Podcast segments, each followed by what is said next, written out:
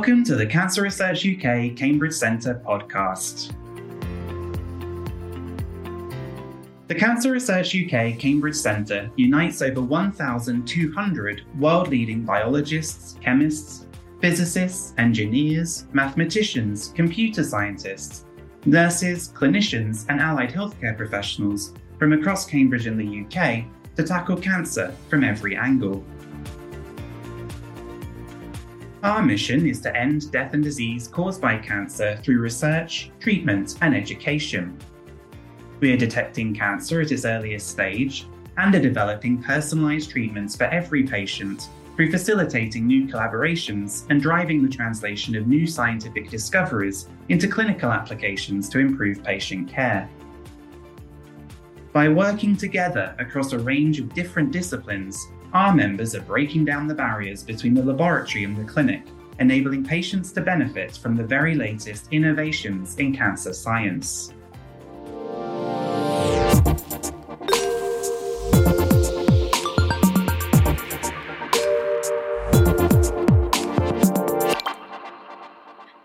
I'm talking to Dr. Kelly Fagan Robinson, Leverhulme Isaac Newton Trust ECR Fellow in the Department of Social Anthropology at the University of Cambridge. And we're going to talk about the shared risk MOOC that is about to launch. So, hi Kelly. Could you first give me a bit of background on yourself and tell me what does an anthropologist do? So, I'm a social anthropologist, which means that I'm interested in anything that contributes to our understanding of what it is to be human and that's not looking necessarily at the inside out. So it's not necessarily about the interiority of the body, although it could be. What we're really looking at, particularly in my work, I look at the social shapes that give us hints into the ways that people connect with one another and when they fail to connect. And I like to say that I'm an anthropologist of misunderstanding or communication breakdown. So that's my sort of area of work. Um, and I could tell you a little bit about the work that I did for my postgraduate degree. Would that be useful? Sure. And um, just so, be- before you do that, just define what an anthropologist is. What do you, what what in your head is an anthropologist? So I always tell people that it, an anthropologist is a person who studies what it means to be human. But the qualification of that is to look at the ways in which we understand what it means to be human through the through our behaviors, through the things we do with one another. I think a lot of people have a conceptualization of anthropology as being about culture elsewhere, somewhere out far away. Um, and certainly that is part of its origin story, part of the moment of exploration and empire. And that's also a problem within anthropology. But in modern iterations of what anthropology is and does, it reckons with that past, but it also looks at all different people anywhere people are found to understand what it means to be human. Thanks. Great uh, explanation. So, yeah, tell me a bit about your particular research interest and your particular area of interest. I came to social anthropology after having worked in other spaces in the world. And one of the jobs that I had was working on language resources for the National Health Service in the UK as well as the Department for Work and Pensions. We were a private company that I was working with. And as part of that project, we were charged with delivering sign language, videophonic sign language. And this is back in the early 2000s when this was not a sort of foregone conclusion, when Skype had only just launched. It was not the way it is now with sort of the ubiquity of Zooms and FaceTimes and everything else. And I was partnered with a deaf partner who was a sign language user, a native sign language user with a really long heritage of deafness in his family. And his wife is an interpreter. They founded a company called Significant, Sign If I Can't.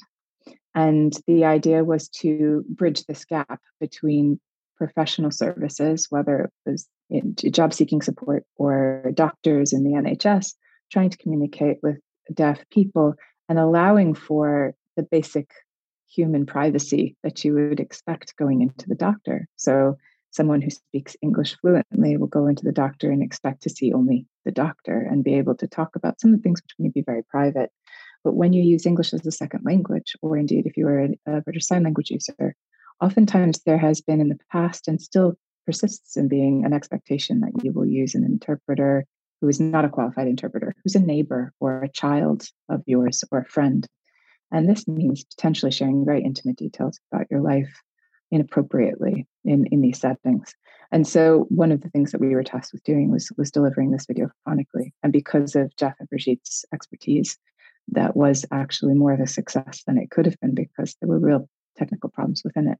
But this really sparked within me an interest in communication and communication breakdown and what is at stake when we have these moments of cohesion or disintegration when we're trying to connect with one another. And how often it's not just about the technical breakdown although it can be it's also about a failure to empathize and understand what another human being needs in those situations and how we might be able to bridge a gap in a more creative outside the box way which is exactly what that company did. So when i did my postgraduate work i was at that time working for a deaf theater company called Deafinitely Theatre and that sparked within me a real desire to understand this problem better by by thinking about it for a very long time. So I started doing by doing a master's degree in anthropology and worked with Deafinitely Theatre on my master's thesis within theater, looking at uh, different processes of sign language, and then moved on to my PhD, which was a PhD in anthropology, but which focused on public policy and heritage, to look at how things that were successful within theatrical practice on stages with non-signers just didn't seem to quite work in institutional settings and why that might be and what happened in terms of failure of conjoint understanding. Mm-hmm. Really interesting. And so, then how did you then get into working with oncology and cancer research?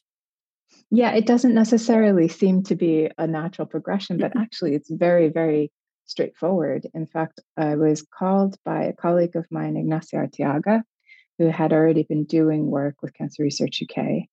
And she had been given, awarded a, a, pump priming project along with Maryon McDonald, two colleagues in the Department of Social Anthropology at, at Cambridge, to look at it was, it was a project called Elusive Risks. And they were looking at the people who failed to present in different settings, whether for screenings or within clinical trials, and therefore are left out of the data. The question was, how come? And of course, the challenge you have within that kind of a, a problem is that just you know the very fact that people are not presenting means that they're very unlikely to present if a researcher says why aren't you presenting sure. so um, we had to really think a little bit differently and it turned out that some of my experiences because i approach anthropology primarily through the lens of communication i really look at the way people not just speak but also how they physically interact with one another what's called known as proxemics in our work how closely people stand to one another what that tells you about their power dynamics, their hierarchies. They asked me to join the project, and we ended up looking at different ways of thinking about care and risk, which are very common themes within cancer research, but without any preconceived notions as to what care and risk might mean in different settings, whether it was with homeless people who were sleeping rough, undocumented migrants, um, men over the age of 50 who are often not within clinical trials, women over the age of 60, people who come from ethnic minority backgrounds within the UK, Gypsy Roma travelers, Irish travelers. Uh, it was a really heterogeneous group of people, and we focused primarily on Cambridgeshire and the Peterborough area to work with different people there. And that's how I started working with people. And we didn't ask them about cancer. What we asked them about was their experiences of risks in their lives and their experiences of care in their lives. And so, why is risk such an interesting area to you? Why that area in particular?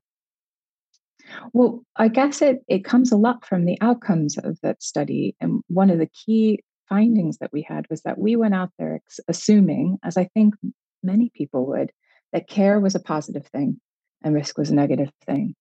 And when we went into the field, what we found out was that for a lot of the people we spoke with, not all of them, but many, many of the people we spoke with, and there were over the course of a six week study, we met with about 150 different people. They were telling us that care was actually the negative and risk was more positive. So, for example, within many of the people who were more transient members of the population who didn't necessarily have a settled status or a permanent home, care was the sort of capital C care. So, potentially their children being taken into care, for example, or um, care being part of punitive measures because they would had been taking drugs and now were in, going through a detoxification process or indeed institutional care that meant someone was really sick and going to die, such as was the perception of cancer in most people's lives, that it was a latent problem and that it was likely to be fatal and therefore not something necessarily worth addressing. So that was the first thing we found. And with risk, we found that people often saw risk as a stepping outside of themselves and um, challenging themselves to do something differently to change their lives for the better. And that might mean something really, again, contrary to what a lot of people would assume moving away from family and friends because they were bad influences, for example, or uh, ignoring certain uh, problems in favor of solving what they perceived to be much larger problems. And that it was iterative, it changed every day and it kind of grew day on day, depending on what your needs were and what your pressure points were. So, risk to me from that perspective felt like a very movable object, if you like. And I think when I started thinking more in terms of cancer and we started using this as a, as a way of thinking through the analysis of what does this then mean for cancer risk in these people's lives, Ignacia and I started talking about it a lot. And I thought, this is something I really want to understand better. And that's how the skills exchange with University of Manchester came about uh, with the International Alliance uh, for Early Detection of Cancer, the, the Alliance. Yeah, nice. And so I guess you you've talked about it a little bit already, how different groups of people understand and define risk. So could you give me examples of, say, for example, how an anthropologist would define risk? And then perhaps you could give me an example of how a clinician would define risk. And then moving on to how a patient would define risk, because obviously they define things in very different ways. So it would be interesting to see that that sort of progression. It's a really interesting question and is the question, if you like. And it is what the skills exchange ended up being about. Because for me, and I guess this is because I'm an anthropologist, the way that I approach understandings of risk is by watching how people approach understanding risk. And I think that is really different in each of the disciplines that I've come across within the skills exchange. So, it primarily was supposed to be about risk prediction modeling. And so, for example, when you're talking about risk prediction modeling, you're talking about statistical analysis effectively, making a tool that will help you to get nearer to an understanding of who's going to be at higher risk of getting cancer and who's going to be at lower risk of whatever cancer it is you're looking at. Um, but for me, I was much more interested in the fact that we were both using the, the word risk, but actually the ways in which we're trained really change the way we approach a word like risk. And when I started to work with some of the risk prediction modelers in Manchester, I realized that this was really the crux of the issue. So, for example, you might have two clinicians. So, I won't even say just a clinical assessment of what risk is. You might have a GP, and then you'll have a genetic counselor. And they might even be using the same tool. They might be using a tool like CanRisk, for example, which is a tool that assesses for BRCA1, BRCA2, and other forms of cancer. But the GP might be sitting with a pen and paper in their lap with 10 minutes with their patient, no family history, and they'll say, Tell me a little bit about why you are worried about cancer risk in your life. And they'll be trying to use the tool and they'll be trying to assess it very quickly. Uh, whereas a genetic counselor will have likely have a, a, whole raft of information about a patient already. They'll have in excess, oftentimes 45 minutes to spend on that. They'll have multiple tools at, at their disposal, CanRisk, but other tools as well. And they will then put all of these things together to come up with an understanding of the likelihood of cancer happening in that person's life. But then for the person that I was talking to, who was a rough sleeper, talking to us about cancer risk in their life, they were very pithy about it. They said, I, I do have a cough. I've been needing to go and get it checked. I lost my grandmother and my mother to cancer. But last night, my sleeping bag was on fire. And if your sleeping bag is on fire, cancer becomes a different kind of risk in your life. It just, it's not something that's going to be addressed as immediately. So it's kind of a roundabout way of saying all of these versions of risk are important and they tell you something about what risk is in terms of cancer, but it doesn't necessarily relate to the way that we're using them together at the same time. Is it easier to understand each group's methodology of defining risk rather than how they see it? I guess that's what you were just talking about, but rather than how they see the risk itself, their methodology, the way they get to their definition, is that easier to understand? So I think methodology is, is crucial in this conversation because when we're approaching things, for example, I'm a qualitative researcher almost entirely. And when I first started the skills exchange with the University of Manchester team who were working on risk prediction modeling, I found that every other thing that they were telling me needed to be kind of expanded on so that I could really understand what they were aiming for. So they would explain to me that this number tells us risk because this process happened, this process happened, and this process happened. But that wouldn't really give me a good grasp of what was at stake in terms of how risky and what's going into this number and how do we understand the people involved in this data. So we have different profoundly different questions although we oftentimes had overlap in terms of mutual desire to see greater representation for example. Uh, you would have that desire across most disciplines, I would say, because greater representation gives you greater accuracy in understanding a problem. And that's what we're kind of aiming at within cancer research and early detection more broadly. But I can see that it's very easy to miscommunicate in that circumstance. And it's quite difficult to develop a shared language where everybody understands the same thing. And in fact, even day on day, that shared language could change and be different. So that's a real challenge. Completely yeah. it's a real challenge and i think that's what was what spurred us on to start to think creatively about how we could start to try to communicate risk in different ways in a single space and that is what really happened when we came together to develop this mooc this online course and i should say that it didn't start out to be a mooc it started out to be a skills exchange where i was going to go to the university of manchester and spend time with the risk prediction modeling team to learn what they did and how they did it. But of course, COVID happened. And that meant that all of our interactions were really online. And this changed the nature of the relationship that we had. But in some ways, it changed it in a very productive way, even though it was frustrating at the time because it stretched it out. So it went for far longer. It was supposed to be three to six months. And I think it ended up going 18 in the end. But what we ended up doing, because we couldn't even get together for our final conference because we went back into lockdown a week before that was set to start, we ended up doing it online and we recorded all of those presentations.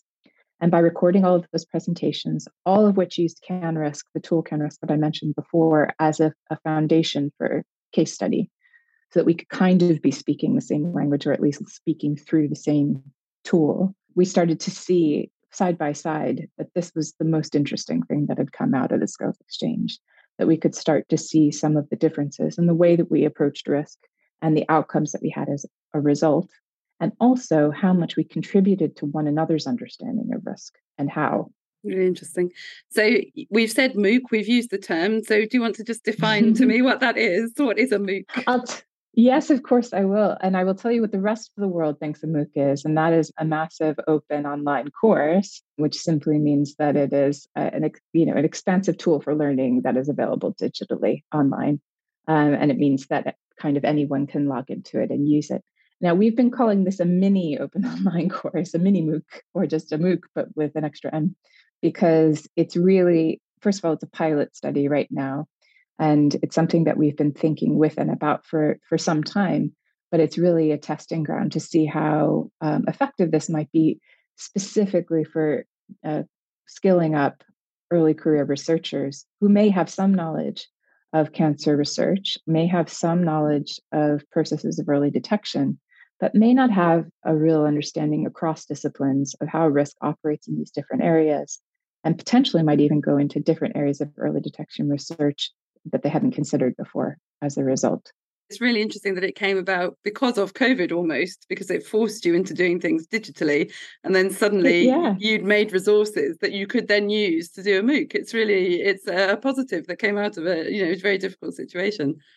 Yeah, no, I think it was. I mean, you know, we, we can tell a Gesso story about anything that's really tragic and, and, and it had certain real drawbacks to not being able to be together.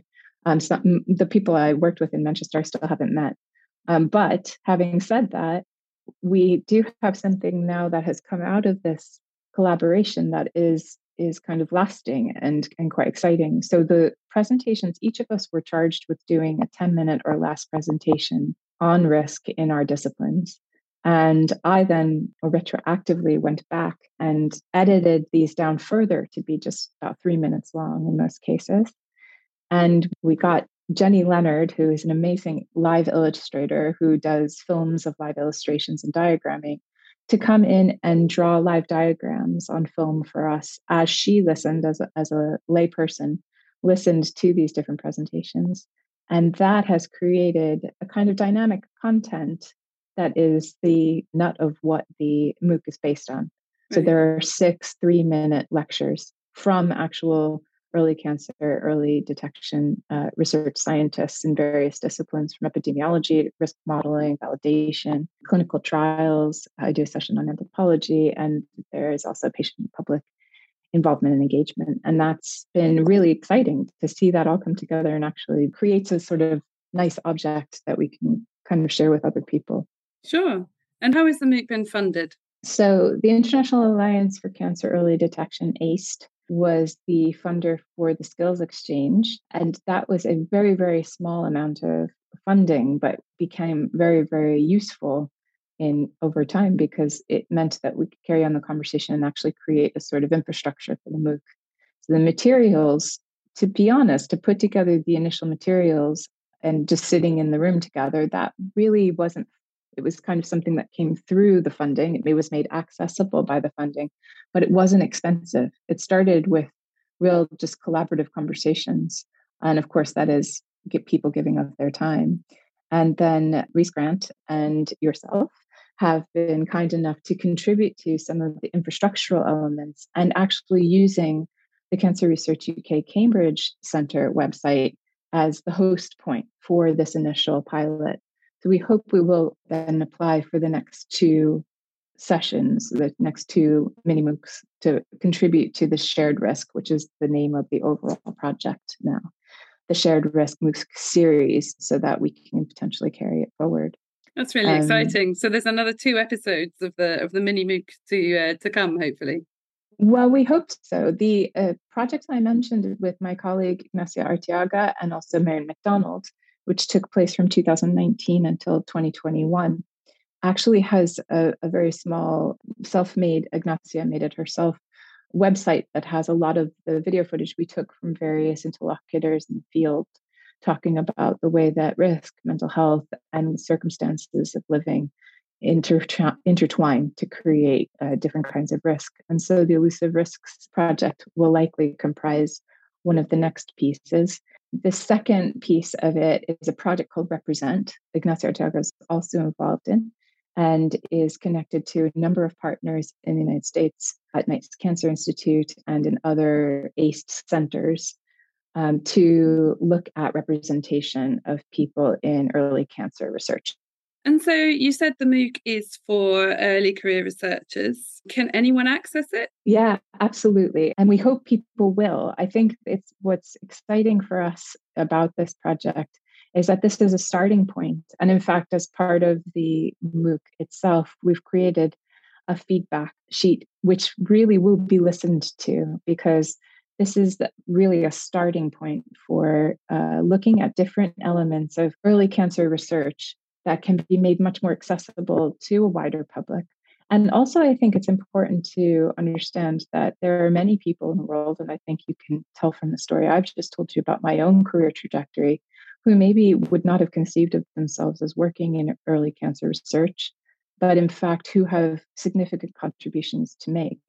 And we hope that the kinds of work that we're doing on this and the kind of feedback that we hope a heterogeneous public will give us on the back of this MOOC will allow us to make this even more accessible to more people.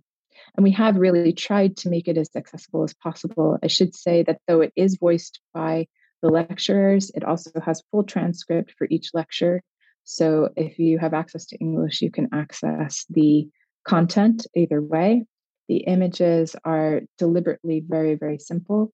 So they hopefully can be accessed by people who are listening, but maybe are not au fait with uh, academic language and jargon.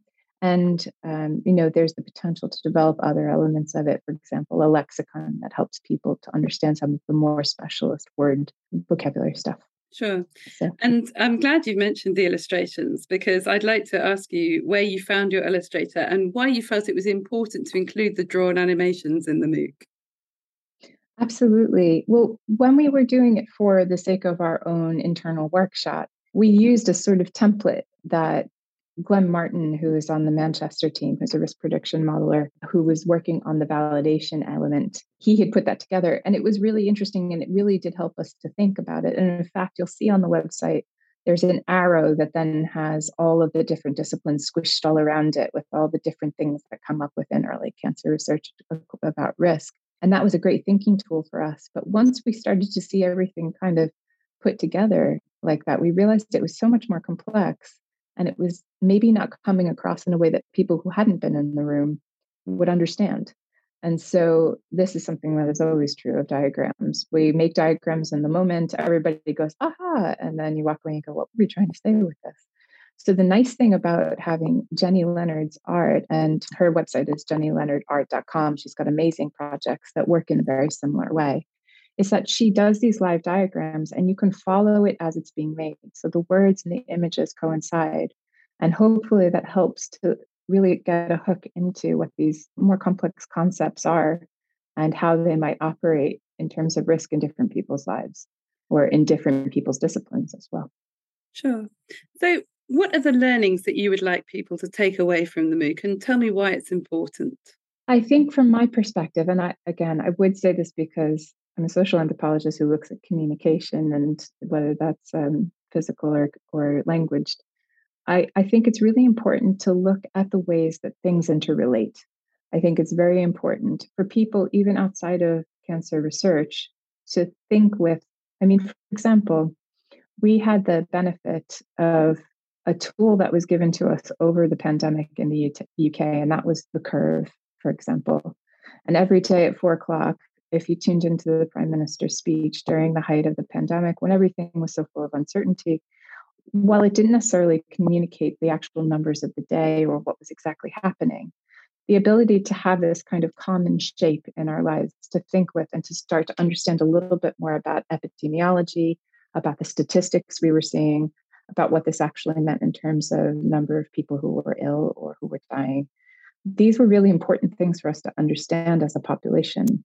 I think if we take some time to really look at the ways in which specialist disciplines communicate those kinds of things, had they just stuck a, a dome shape out there with numbers on it and various countries written underneath, I don't know how many people would have been able to really access the data that was being contained there. But by telling the story alongside the image and being able to connect it to other elements that were part of our human experience at that time, you start to get a broader picture of what it actually meant, what COVID was doing people's lives, what the statistics meant, what people could understand from these things joined together. And I think that's what we're trying to do with this. Certainly, my MO in approaching this question this way, saying, let's break, break it down and see how to make something that feels so strange feel more familiar and, and more accessible. Yeah, sure. So, Kelly, what makes this MOOC special? What makes this one different from the norm? I think what makes this particularly different is that you have six different early cancer scientists looking at risk from very different perspectives with very different disciplinary focuses. And what it really acknowledges is that when we are supposedly speaking the same words, we are actually speaking different languages. And I think that by virtue of the fact that we really tackle that head on, placing these side by side by side, not only do you get a sense of what the differences are between the different disciplines, but you also get a sense of how these things interrelate and how each of our understandings of risk um, connect to one another's. In fact, we had early feedback from one person who's testing the MOOC who said, hang on, PPIE, patient and public involvement and engagement, that really sounds more like research design as opposed to being something that might come, it's the final segment of the MOOC. And of course, that is true. That's the, but that's the aim. That's what we want people to understand that if you have people in the room from the very beginning, from all different walks of life, then actually that is a real contribution to getting the heterogeneity right, getting different vantages right in the building, right from the beginning of the data sets to the models to the validation, et cetera. So this is how we start to integrate greater knowledge into this process, I think. How can we find this MOOC online? First of all, I should say that the series is called Shared Risk, but this particular section is Risk Learning to Share. And it is available on the CRUK Cambridge Centre website under the Education tab. So yeah, if you want to link straight there, look into the comments under the under the podcast and the link will be there. Fantastic. And I should also say that it's definitely worth completing because not only do you have the opportunity to contribute by your feedback to future iterations of the MOOC, we will take note of the fact that you've completed this is the foundational uh, segment of the MOOC, and ultimately you will be uh, given certification if you if you complete all three sections. So we are really encouraging people to try it out, and we would love members of the general publics to come in and, and, and have a look at it as well, and also also certainly early detection researchers. That's great. So just to finish off our chat today, I'd love to come back to your career and just ask you a few questions about why you decided to be an anthropologist. We've covered that already, I guess. So tell me a little bit more about that. And then tell me where you see anthropology, cancer research, and risk taking us in the next 10 years or so. I've been really excited by the enthusiasm I've been met with by many members of Early Cancer Institute, having been at the launch event fairly recently and seen how much appetite there is for understanding more about not just what risk is, but how people understand cancer in their lives and how this can potentially benefit early cancer research more broadly. And certainly, Rebecca Fitzgerald has been very supportive of this work, as have all of the members of the Cancer Research UK Cambridge Centre I think that anthropology has something unique to contribute within this conversation because ultimately the aim of all early cancer researchers is to contribute to fewer deaths from cancer by finding it earlier. And I think all of these strides that we make within early cancer research are only as good as the communication that comes out to the publics we serve.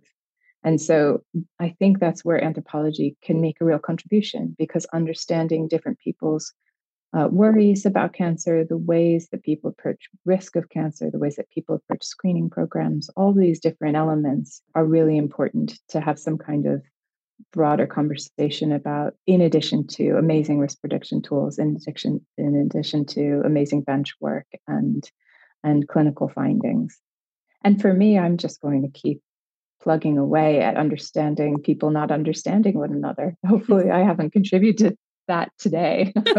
clarified instead of confused things. So is but, that yeah. is that the direction of your research? Is that where you see your research going in the next ten years?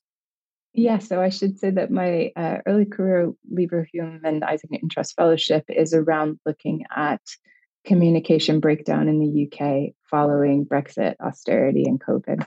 So that is definitely something that is the central focus in my work now. And it's something that I want to continue working on and contributing to. And then I just wanted just to confirm a couple of terms with you. So you've used the word epidemiology a lot today. Could you just for our listeners tell us what epidemiology means? It's data driven. It's a quantitative study, and it really looks at the the frequency and the patterning of different determinants of health. Mm-hmm. And it helps us to understand things like risk factors in people's lives by virtue of huge data sets taken from members of a population, but that could be a country or a city, or it could be, you know, internationally based, depending on what you're trying to understand. Or even a group of people. Or a small group of people. But for the most part, it tends to be large scale understanding based on large data sets.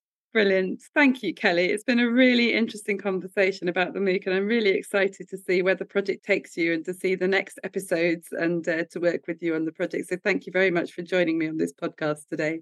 Thank, thank you for having me, Ellie. It's been a pleasure.